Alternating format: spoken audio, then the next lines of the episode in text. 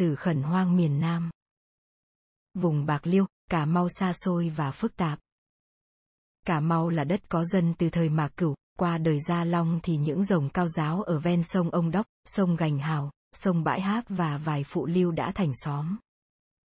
Lúc tàu quốc, Gia Long nhờ dân ở Cà Mau giúp nhiều về tài lực, nhân lực vài người nổi danh, như Dương Công Trừng. Mũi Cà Mau là vùng rừng Đức, rừng vẹt, còn lại là rừng tràm. Phía Nam Hải, nhiều nơi có bãi cát đen.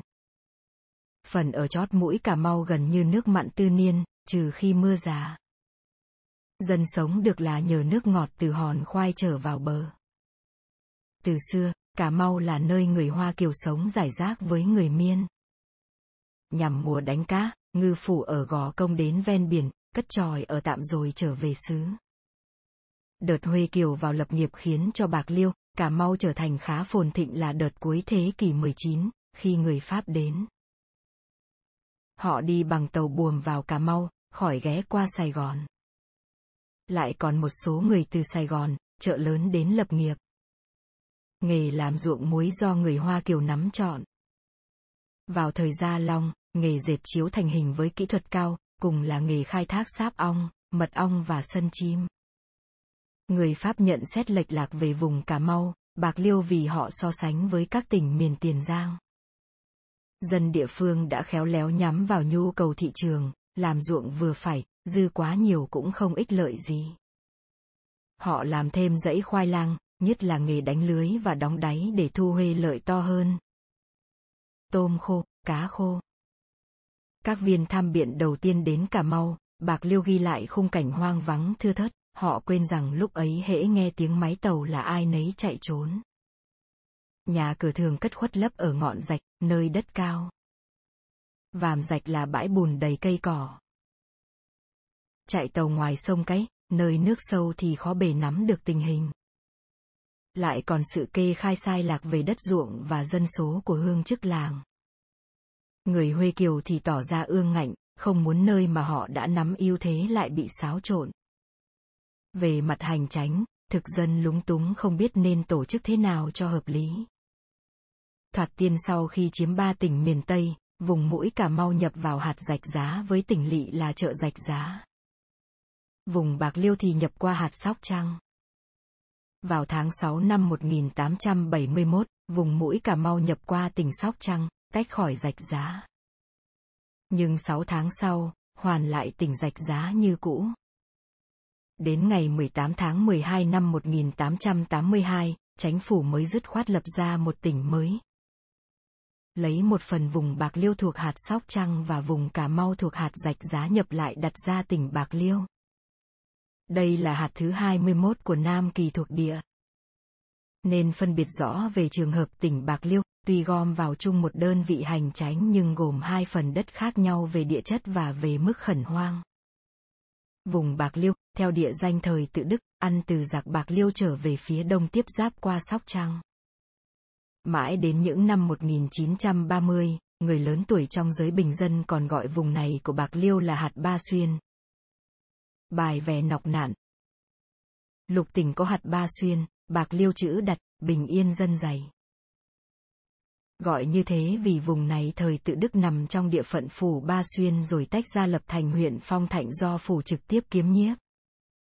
Khu vực này thoạt tiên được người Pháp cho nhập vào tỉnh Sóc Trăng, gồm phần lớn là đất rồng tốt, cao giáo, nhà cửa sung túc với ruộng gò, dãy, vườn nhãn, ruộng muối. Vùng Bạc Liêu này là đất khai thác từ xưa. Vùng mũi Cà Mau, tức là huyện Long Xuyên thời tự Đức với rừng Đức, rừng Tràm, phần lớn là đất thấp giống như khung cảnh phía nam vùng rạch giá. Vùng Cà Mau này đáng nói hơn, vì là đất mới. Điểm khó khăn cho vùng Cà Mau về mặt hành tránh là sự liên lạc với tỉnh lỵ. Tham biện rạch giá cho biết là phải dùng đường biển dọc theo vịnh Siêm La. Nhập Cà Mau qua Sóc Trăng thuận lợi hơn, vì Cà Mau đến chợ Sóc Trăng tương đối gần. Nhưng đó là nhìn trên bản đồ mà suy luận thôi. Tham biện Sóc Trăng đưa ý kiến vào tháng 12 năm 1869 rằng từ Cà Mau qua tỉnh Lị Sóc Trăng đường liên lạc quá khó khăn vào mùa nắng, nhiều đoạn đường phải dùng trâu mà kéo ghe qua vùng lầy. Mùa mưa thì từ Cà Mau đến Sóc Trăng đi và về tốn 6 ngày, mùa nắng thì lại tốn đến 10 ngày. Thật vậy, trên bản đồ ta thấy nhiều con rạch tuy có thật nhưng lại cong queo và quá cạn. Mùa mưa thì nước nổi nhưng không đủ sâu để ghe thuyền lui tới dễ dàng. Muốn di chuyển, từ lâu đời rồi, dân địa phương dùng xuồng nhỏ mà chống bằng xào hoặc dùng trâu để kéo cộ hay kéo ghe. Qua mỗi mùa mưa, cỏ và bụi lùm ở hai bên bờ rạch cứ mọc cao hơn trước, che khuất lối đi. Nhiều vùng đất ở Cà Mau thuộc vào loại khó định nghĩa. Có thể nói là một thứ đất lỏng bỏng hoặc là một thứ nước đặc sệt. Hai năm sau, tham biện rạch giá cho biết. Lúc trước vì có quyết định giải tán tỉnh rạch giá. Rạch giá nhập qua tỉnh Long Xuyên nên đành cắt vùng Cà Mau nhập qua Sóc Trăng. Nay đã duy trì tỉnh rạch giá thì nên cho Cà Mau trở về rạch giá như cũ để cho số dân rạch giá thêm đông đảo hơn. Rạch giá và Cà Mau nhập lại, được 100 làng.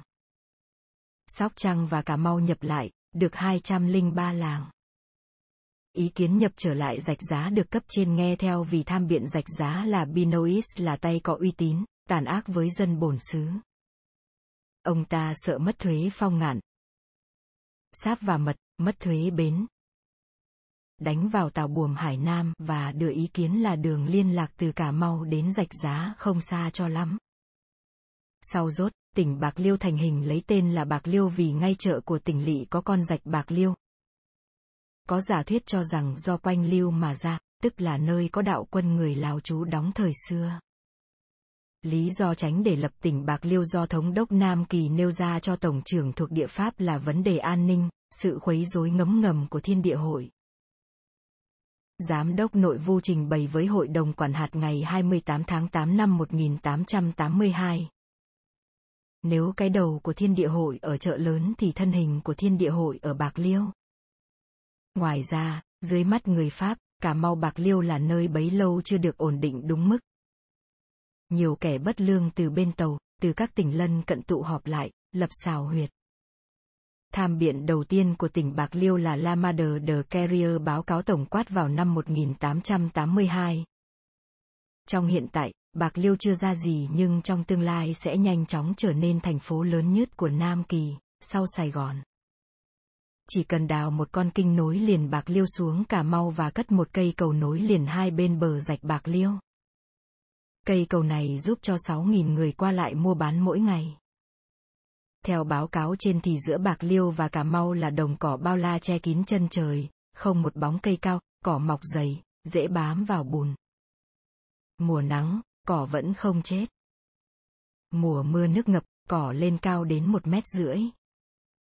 Trong đồng cỏ, ai muốn đi hướng nào thì đi, mũi mỏng vô số kể.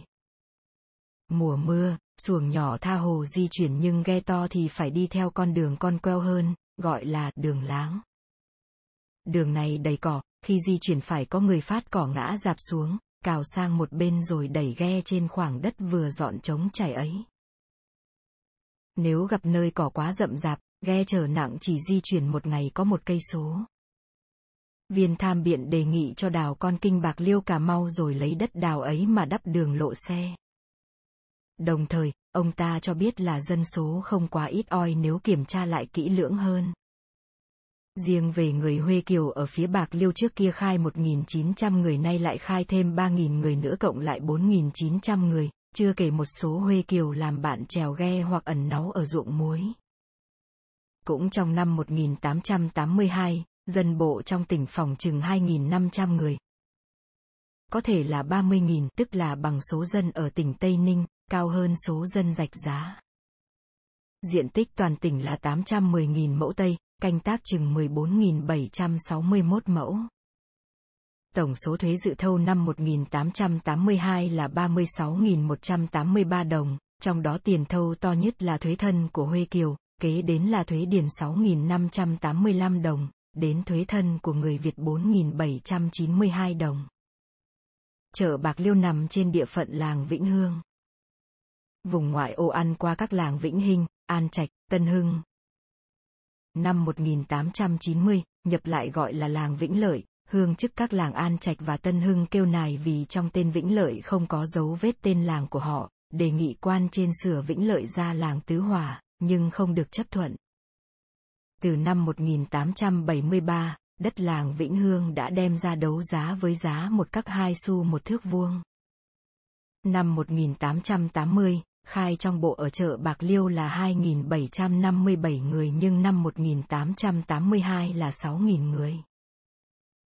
Việc thành lập tỉnh Bạc Liêu gây khó khăn cho ngân sách Nam Kỳ, năm 1882, phòng định tốn kém chừng 45.000 đồng để xây cất dinh thự, công sở, cộng thêm chừng 8.000 đồng lương bổng cho nhân viên. Thuế phòng định chắc chắn sẽ thâu được là 35.000 đồng nhưng nếu thiếu tiền cứ dùng bàn ghế cũ từ tòa bố Sóc Trăng gửi tặng. Và còn dự thu thêm một số tiền phạt những người nào theo thiên địa hội. Thoạt tiên, nhà lồng chợ cất bằng lá. Năm 1885, làng Vĩnh Hương xin cất chợ lợi ngói, hy vọng rằng tiền góp chợ sẽ tăng gấp đôi và xin vay trước của nhà nước 6.100 đồng để xây cất, làng sẽ trả lại cho nhà nước cả vốn lẫn lời trong vòng 12 năm. Năm 1892, tham biện bắt buộc những nhà lá ở chợ phải dỡ bỏ để cất lại phố ngói có lầu. Tiến triển của việc cai trị Bộ máy hành tránh khá chặt chẽ vừa thiết lập làm cho người Huê Kiều và người Minh Hương bực bội vì họ đã quen với quy chế tự trị tương đối rộng rãi hồi thời đáng cựu. Họ xem vùng Bạc Liêu như đất riêng của họ. Ngoài ra, còn nhiều người từ rạch giá đổ xuống, đa số là người lãnh bằng cấp của quân khởi nghĩa để chuẩn bị âm thầm giấy binh giữa vùng rạch giá và châu đốc, nhưng cuộc này không xảy ra được. Năm 1885, lập được 5 trường tổng với 326 học sinh ghi tên, đa số đều vắng mặt khi bắt đầu mùa ruộng hoặc đau ốm vì bệnh rét rừng, tất cả đều là trường lập lá, thiếu bàn ghế, nhiều trường không có sách gì cho học trò học ngoại trừ tờ gia định báo, tức là công báo do làng phát cho. Còn đường láng tức là đường kéo ghe từ Bạc Liêu qua Cà Mau vẫn còn sử dụng vì chưa đào kinh được. Nhà nước giúp đỡ người đi ghe bằng cách cắm nọc làm dấu hai bên đường, mỗi năm hai lần, cắm vào lúc đầu mùa và lúc dứt mùa mưa. Kinh mương điều nối rạch đầm qua sông Gành Hào đào gần xong nhờ bắt dân làm sâu, chỉ còn lại 480 thước chót. Trong mùa năm 1884 đến năm 1885, ghe trở ra khỏi tỉnh 174.693 tạ lúa và 79.349 tạ muối. Việc khẩn đất thì đang tiến hành, dân ở miền trên đến, tha hồ khai khẩn để mong được làm điền chủ nhỏ ở vùng đất sình lầy, vô chủ. Về đất đai, năm 1885, chưa phân khoảnh để làm bằng khoán được, ngoại trừ Tổng Thạnh Hưng và Tổng Thạnh Hòa. Quận Cà Mau còn nguyên vẹn, chưa đo đạc. Nhờ điều tra lại nên chủ tỉnh biết thêm về vùng Cà Mau. Dân không giàu nhưng ai nấy đều đủ ăn, có chùa, có đình làng, có nhà ngói nhưng đi về phía mũi Cà Mau thì chạy tàu nhiều tiếng đồng hồ mà không gặp một căn tròi nào cả. Nghề đóng đáy, làm tôm khô bán cho ghe Hải Nam càng phát triển. Chiếu Cà Mau được giá, nhiều người bỏ nghề ruộng để dệt chiếu và vô rừng khai thác mật ong, sáp. Mùa mưa, đường vận tải dễ dàng, họ đốn cây mà bán lậu qua Sóc Trăng hoặc lên chợ Bạc Liêu. Theo sự phỏng định lạc quan của chủ tỉnh Ca Phớt thì trong vòng 2 năm tới, Bạc Liêu sẽ là vùng giàu có, chỉ cần cho người từ Bắc Kỳ vào canh tác với kỹ thuật cổ truyền là đủ làm cho Huê lợi tăng lên gấp 10. Tỉnh Bạc Liêu phía giáp Sóc Trăng là nơi Huê Kiều và người cao miên đông đúc, ruộng tốt, dân chúng thích nói tiếng Triều Châu. Riêng về quận Cà Mau, người Việt đông hơn, gần như là thuần túy, chỉ trừ hai làng có sốc miên mà thôi. Năm 1887, Lamader de Carrier trở lại Bạc Liêu làm chủ tỉnh và nhận định rằng tình hình thay đổi khả quan so với nhiệm kỳ trước của ông ta. Việc kiểm tra cho biết ở Bạc Liêu sau người Việt thì đông đảo nhất là người Cao Miên, kế đến người Minh Hương gốc Triều Châu. Trong 2.500 Huê Kiều, người Triều Châu chiếm đến 2.000. Ở Tổng Thạnh Hưng, nhiều gia đình chỉ nói toàn tiếng Triều Châu và các ông hương chức hội tề không biết nói tiếng Việt. Nạn thiên địa hội, ăn trộm châu, ăn trộm ghe, nhất là buôn lậu á phiện còn đầy rẫy. Dân hút thêm á phiện nhưng nhà nước bán ra ít hơn năm trước. Năm 1884, nhà nước bán ra 56.000 đồng. Năm 1886, nhà nước bán ra dưới 40.000 đồng vì nạn á phiện lậu thuế. Viên chủ tỉnh này lại báo động. Điền chủ trong tỉnh mượn của Đông Dương ngân hàng trên 35.000 đồng để làm mùa, nhưng có lẽ họ thua cờ bạc hết rồi. Đề nghị cho dân ngoài Bắc vào, cấp đất cho họ. Năm 1882, phỏng định 36.000 dân, nay được hơn 50.000. Đang làm đường nối qua Sóc Trăng, đường ở chợ Bạc Liêu đã tráng đá. Để kiểm soát vùng đất rộng, giao thông khó khăn và dân số phức tạp, thực dân đã cố ý đưa về Bạc Liêu và Cà Mau một số công thần với tác phong kiêu binh và hách dịch. Phủ Đức từng góp công dẹp loạn lúc trước ở Mỹ Tho đến làm mưa làm gió ở Cà Mau. Cai mã tà tên là Căng, người đã trực tiếp bắt thủ khoa huân ở chợ gạo được về Bạc Liêu làm chức phó quản mã tà. Lính tập hữu công đã từng viễn trinh ở Bắc Kỳ, dẹp loạn ở Cao Miên cũng trở về Bạc Liêu làm chức quan trọng. Một viên thông ngôn từng chấn đóng, cướp giật, ăn hối lộ ở Hạ Lào đã về tận Bạc Liêu rồi mà chủ nợ ở Hạ Lào vẫn năn nỉ xin nhà nước can thiệp vì số nợ quá nhiều. Lại còn viên chức Pháp chuyên ăn hối lộ, làm ở sở Tào Cáo. Thương Chánh đã từng có thành tích xấu ở tỉnh khác. Nhà nước chọn người đáng tin cậy để làm hương chức làng nhưng bọn này lại xài thâm công quỹ, đánh bài và hút á phiện, đến mức chủ tỉnh nổi giận đề nghị với thống đốc Nam Kỳ đày họ ra côn đảo để làm gương. Vụ phủ Đức ở Cà Mau là điển hình nhất. Năm 1897, chủ tỉnh Bạc Liêu nhận định Cà Mau là quận xa xôi và nghèo nàn nên không cần đưa một phó tham biện đến cai trị, và lại cơ sở quận lỵ thiếu tiện nghi. Phủ Đức đổi tới Cà Mau rồi gặp rắc rối với một công chức Pháp làm nhân viên công tránh. Tên bồi của viên chức này ra chợ mua đồ, cứ theo thói quen là nửa mua nửa giật, dân trong chợ phản đối, tên bồi đánh luôn người thầu góp chợ rồi chửi luôn Phủ Đức. Tên bồi này bị bắt, chủ tỉnh giải hắn ta lên khám lớn Sài Gòn để rồi hắn được tha tội. Viên chức Pháp hồi nghi Phủ Đức đã yêu cầu bắt giam người bồi, nên trả thù bằng cách công khai tố cáo Phủ Đức là kẻ tiểu tốt vô danh, không biết nói tiếng Pháp mà đòi cai trị Cà Mau với những luật lệ theo quy chế thổ chức, tức là muốn giam ai thì cứ giam. Theo viên chức Pháp này thì chợ Cà Mau là nơi hỗn loạn, dân chúng mở sòng bạc ngay ở ngoài đường, Phủ Đức thì tưởng mình nhiều oai quyền như thời đàng cựu, tha hồ ăn hối lộ, chợ phố thì chẳng lo chỉnh trang, đến mức không còn tìm đâu một quán cà phê, một tiệm tạp hóa cho ra hồn. Một số thơ rơi gửi đến thống đốc Nam Kỳ để tố cáo Phủ Đức. Đây là do viên chức Pháp xúi dục, hay dân chúng thừa cơ ra tay tranh đấu. Những khoản tố cáo giúp ta thấy lối cai trị thời ấy, ở nơi xa mặt trời. Phủ Đức cho cất nhà hầu mới. Nhà hầu tức là dinh quận rồi bắt buộc cai tổng, các ông bang Huê Kiều và hương chức làng dâng lễ, gồm sáp ong, bốn tấm hoành phi. Mỗi tấm đáng giá 20 đồng. Ngoài ra còn một số bạc mặt. Gọi người Huê Kiều và hương chức làng tới nhà hầu để đánh bài với ông ta, để ông ta lấy sâu. Nếu thua thì ông ta xin luôn. Cho chứa cờ bạc trong xóm, me và bài tây. Bài cào, sâu một ngày một đêm 5 đồng. Mỗi người dân phải chuộc công siêu nhỏ.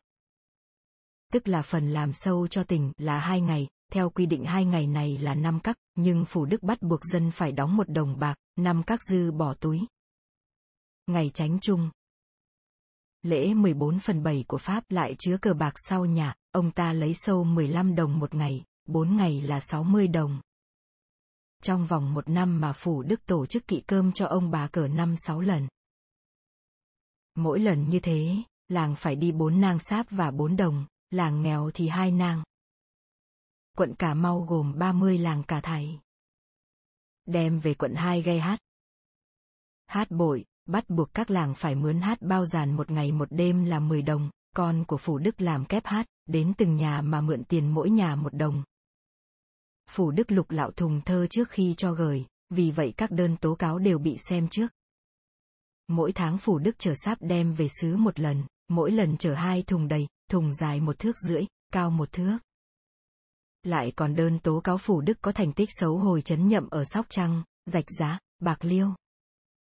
Chủ tỉnh Bạc Liêu binh vực Phủ Đức, cho là vu khống. Phải chăng vì có ăn hối lộ của Phủ Đức nhưng chủ tỉnh cũng nhượng bộ, yêu cầu cấp trên cho một người Pháp tới thay thế vì Phủ Đức đã quá 60 tuổi rồi. Vài nét về tình hình năm 1902 trở về sau. Thiên địa hội được tổ chức lan tràn khắp Bạc Liêu khiến người Pháp báo động.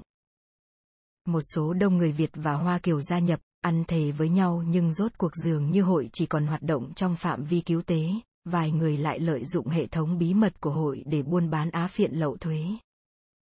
Tuy nhiên, còn nhiều cán bộ trung kiên của Thiên địa hội biết kiên nhẫn chờ thời để phối hợp hành động với toàn Nam Kỳ vào năm 1913. Ở Cà Mau vào khoảng năm 1910, ông hội đồng Trần Đắc Danh và ông Lâm Mẫn Huệ hoạt động mạnh, bị tù.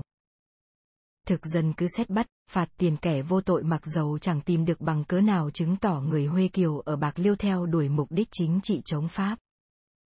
Thực dân cũng cố gắng kiểm soát hàng ngũ lính mã tà và hương chức làng. Những người Việt quá hăng hái thì lén trốn lên vùng Thất Sơn, gia nhập những nhóm thiên địa hội mang tánh chất Việt Nam hơn, nhằm mục đích đánh đổ thực dân.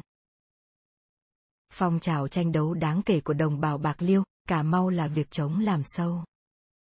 Con đường từ chợ Bạc Liêu nối xuống Cà Mau đã thành hình nhưng nhiều nơi cần phải đắp cao lên, khó khăn nhất là trải đá. Nhà nước không giao cho nhà thầu vì quá tốn kém. Thay vào đó, bắt dân đốt đất ruộng cho chín rồi đập nát đem trải mặt đường, xài tạm thay cho đá. Thực dân bấy lâu chỉ chú ý tu bổ con lộ ăn từ Bạc Liêu qua phía Sóc Trăng, theo hệ thống giao thông thời ấy thì công văn, thư từ đưa từ Bạc Liêu đến Sóc Trăng, để rồi từ Sóc Trăng ra Đại Ngãi. Vàm Tấn, bờ Hậu Giang, đến đây mới dùng tàu thủy đưa về Sài Gòn. Làm xong con lộ Bạc Liêu, Cà Mau là kiểm soát thêm dân, thâu thêm thuế, lúa gạo đưa về tỉnh lỵ nhanh hơn. Và ở hai bên bờ lộ, đất hoang sẽ có người tới khẩn, nhà nước tha hồ bán đấu giá. Lộ xe làm từng khúc, ngang tổng nào thì dân tổng ấy làm sâu, kinh đào cũng vậy. Thoạt tiên khi có lệnh thì một số đông người đi làm lấy lệ để rồi phản đối ra mặt. Nhà nước bắt buộc mỗi người đắp lộ 14 mét bề dài, bề cao 5 tấc và mỗi người đốt đất 7 thước khối, hầm 9. Ở làng Vĩnh Mỹ, hương chức làng bắt mỗi người dân sâu đắp đến 28 thước lộ và cung cấp 7 thước khối đất. Làng Hòa Bình và làng Vĩnh Mỹ trở thành trung tâm tranh đấu. Ngày 15 tháng 4 năm 1902, dân làng Vĩnh Mỹ làm đơn trình bày là họ chỉ đồng ý làm chọn hai ngày công siêu theo luật định mà thôi. Còn việc đốt hầm để trải đường thì chúng tôi không biết làm chi mà đốt đủ để trả cho nhà nước, nay chúng tôi đành ở tù, 58 người ký tên dưới lá đơn. Hương chức làng đánh trống ở công sở gọi dân tập họp đi làm sâu, 32 người đến và ra mặt chống đối. Hương chức làng hăm he. Họ đưa yêu sách. Sẵn sàng làm sâu cho nhà nước 5 ngày, nhưng việc đốt đất thì không. Ngày 15, tại làng Hòa Bình thì không ai chịu đi cả. Viên phó tổng đánh trống thì 39 người tới công sở bảo rằng họ cương quyết không chịu làm sâu.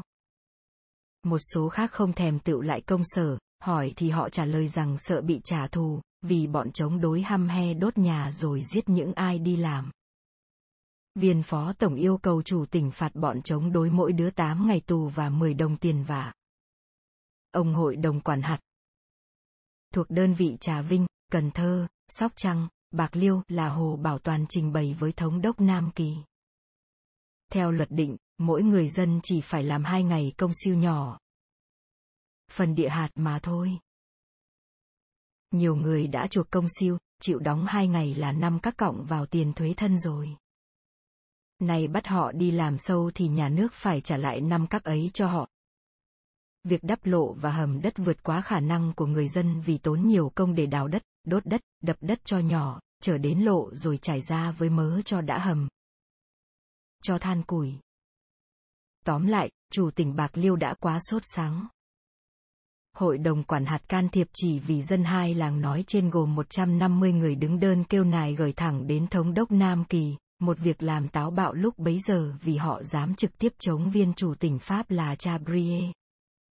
Dân đưa ra lý lẽ. Làm sâu chỉ có hai ngày theo luật mà nay nhà nước lại bắt hầm đất đắp lộ, làm hai tháng chưa chắc rồi.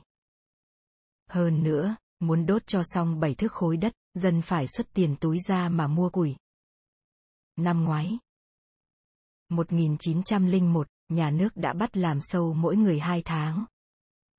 Mà theo luật định thì chỉ có hai ngày để đào kinh bạc liêu, cả mau mà chẳng thấy nhà nước trả thêm đồng bạc nào. Làng Hòa Bình là nơi thiếu củi để hầm đất, hầm xong phải chờ 10 cây số mới tới lộ xe. Cai tổng và hương chức làng đòi hối lộ, ai lo lót 15 đồng thì khỏi làm sâu, người nghèo phải đi làm vì không tiền lo. Ngày 18 tháng 4 năm 1902, dân trong ba làng kéo nhau đến trước cửa tòa bố. Họ bị viên phó tổng và bọn lính mã tà đàn áp, đánh đuổi. Dân làng gửi liên tiếp ba lá đơn đến thống đốc Nam Kỳ để tố cáo. Và trang quan tránh bố là quan trong địa hạt mà hiệp với tổng mà khắc khổ dân tình lắm, dưới đơn có 83 người ký. Rốt cuộc, chủ tỉnh là cha Brie bị thống đốc dày già vì việc làm sâu đã vượt mức luật định và xa thực tế, từ giày về sau phải tránh những việc tương tự. Việc đắp đường cứ tiếp tục. Chủ tỉnh nhượng bộ, hạ mức 7 thước khối đất hầm còn 2 thước khối và khoe khoang rằng mỗi ngày đã huy động từ 10.000 đến 12.000 dân sâu đắp lộ. Theo ông ta thì việc làm sâu quá luật định cũng đã từng xảy ra ở tỉnh Sóc Trăng. Và ở Bạc Liêu chỉ có hai làng là phàn nàn mà thôi. Chưa xong việc đắp lộ, nhà nước lại thúc đẩy việc đào kinh Bạc Liêu, Cà Mau. Dân làm sâu được nhà nước phát cho rượu đế, vì là thức uống hợp vệ sinh. Việc làm sâu đã từng là tai nạn lớn cho dân ở Cà Mau từ khi người Pháp mới đến. Năm 1877, Phủ Hòa bắt dân ba tổng ở Cà Mau.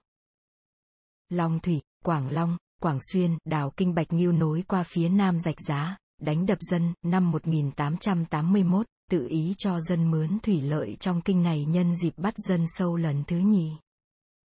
Năm 1895, mùa màng thất bát quá mức tưởng tượng. Bạc Liêu và Sóc Trăng chỉ còn một phần mười hoa màu, mưa quá nhiều rồi gặp đại hạn. Vì mức thu hoạch chỉ còn một phần mười nên Hội đồng Quản hạt đề nghị với Thống đốc Nam Kỳ miễn thuế điền ở Bạc Liêu năm 1896 cho 46.000 mẫu ruộng, Huê lợi sút kém chỉ còn đủ nuôi sống dân trong tỉnh là 46.498 người. Trong số này, có 11.484 dân bộ được bớt thuế thân để tiếp tục làm sâu đào kinh Bạc Liêu, Cà Mau. Năm ấy đào được 46 cây số. Con kinh dự định đào dài 72 cây số. Cuối năm 1895, cai tổng Thạnh Hưng báo động, làm đơn xin miễn thuế với thống đốc Nam Kỳ. Bây giờ dân không biết đi đâu hết vì nội tổng tôi không có lúa, nó đi kiếm ăn đỡ đói. Đất ruộng nói chung thì tập trung về phía đông giáp qua Sóc Trăng, nơi đã có người làm chủ từ lâu. Dân mới đến lập nghiệp chỉ còn vùng đất gần biển hoặc đất quá thấp phía mũi Cà Mau. Năm 1902, vài người khẩn đất lại phá sản, trả lại cho nhà nước vì đất không huê lợi, không sao đóng thuế được. Người nọ khẩn 160 mẫu ở Tân Hưng, thiếu thuế rồi bị bỏ tù, hương chức làng gián yết thị, giao bán đất ấy để bù tiền thuế nhưng chẳng ai thèm mua. Làng Tân Thuận phía Cà Mau khai với quan trên. Đất đồng không có, làm đất dáng. Tức là sình lầy có dáng mọc theo mé sông, nước mặn tràn vô làm hư lúa, nước không tràn khi nào mưa muộn. Ở Tân Duyệt, trừ số đất cao giáo có người khẩn từ xưa thì dân nó làm ruộng đất dãy là đất dừa nước, trà là và dáng ở gần biển, đa số đất ở gần biển vùng mũi Cà Mau đều là nê địa ủng tắt. Theo giá trị thường, một mẫu đất tốt ở Mỹ Tho, gò công trị giá từ 200 đồng đến 300 đồng trong khi đất gọi là đốt ở vùng Cà Mau trị giá không hơn 100 đồng. Nhờ quy chế mỗi người được khẩn 10 mẫu, gọi là đất công nghiệp nên dân tứ xứ luôn cả những người đã thất bại ở rạch giá trong đợt khai thác đầu tiên đều rủ nhau đến Cà Mau. Nói chung thì đất hoang ở tỉnh Bạc Liêu quá thấp, có chân nước mặn, ba bốn năm đầu khó thâu huê lợi. Mức trưởng thành của Bạc Liêu, Cà Mau khi chuyển mình góp phần lớn vào vựa lúa miền Nam, có thể đánh dấu vào khoảng 1914, khi nhà nước cho nghiên cứu đào kinh quan lộ, nối liền Phụng Hiệp xuống Cà Mau. Gọi quan lộ vì kinh này khởi đầu từ rạch quan lộ. Nhờ đó mà trong tương lai gần, lúa gạo vùng Bạc Liêu, Cà Mau được trở về Sài Gòn theo đường thủy, ngang qua rạch giá, Cần Thơ rồi Trà Ôn, Vĩnh Long. Mân Thít Năm 1927, người Pháp chỉ làm chủ ở Bạc Liêu chừng 30.000 mẫu. Bạc Liêu tiến sau các tỉnh khác, nhưng theo tốc độ nhanh. Năm 1893, bán ra 316.000 tạ gạo. Năm 1921, bán ra 2 triệu 733.330 tạ. Năm 1927, diện tích canh tác lúa gạo của Bạc Liêu đứng hạng nhì ở Nam Kỳ, chỉ sau rạch giá. Nhưng Bạc Liêu còn thêm nguồn lợi than đức, ruộng muối, nhất là rừng tràm và hải sản. Đến năm 1927, đất ruộng đã chiếm 34% diện tích của toàn tỉnh Bạc Liêu và chiếm 49% diện tích của toàn tỉnh Rạch Giá. Trong thực tế, với trình độ kỹ thuật và cơ cấu xã hội kinh tế thời ấy, khó mà khai thác nhiều hơn. Ở Bạc Liêu vào năm 1927, nhiều làng rộng 20.000 mẫu Tây, to hơn một tỉnh bực chung ở Nam Kỳ. Đứng đầu là làng Khánh An rộng đến 140.000 mẫu Tây. Tuy nhiên, ta không nên có ảo tưởng là dễ tạo nên ruộng lúa phì nhiêu. Đây là rừng tràm nê địa, dân khẩn hoang đến ở tuy gan lì nhưng rốt cuộc phải ra đi vì chỉ thâu được huê lợi duy nhất là đốn củi lậu thuế, bán từng xuồng nhỏ mà đổi gạo ăn ngày qua ngày. Một vài dòng đất cao thì đã có chủ từ thời gian long tẩu quốc rồi.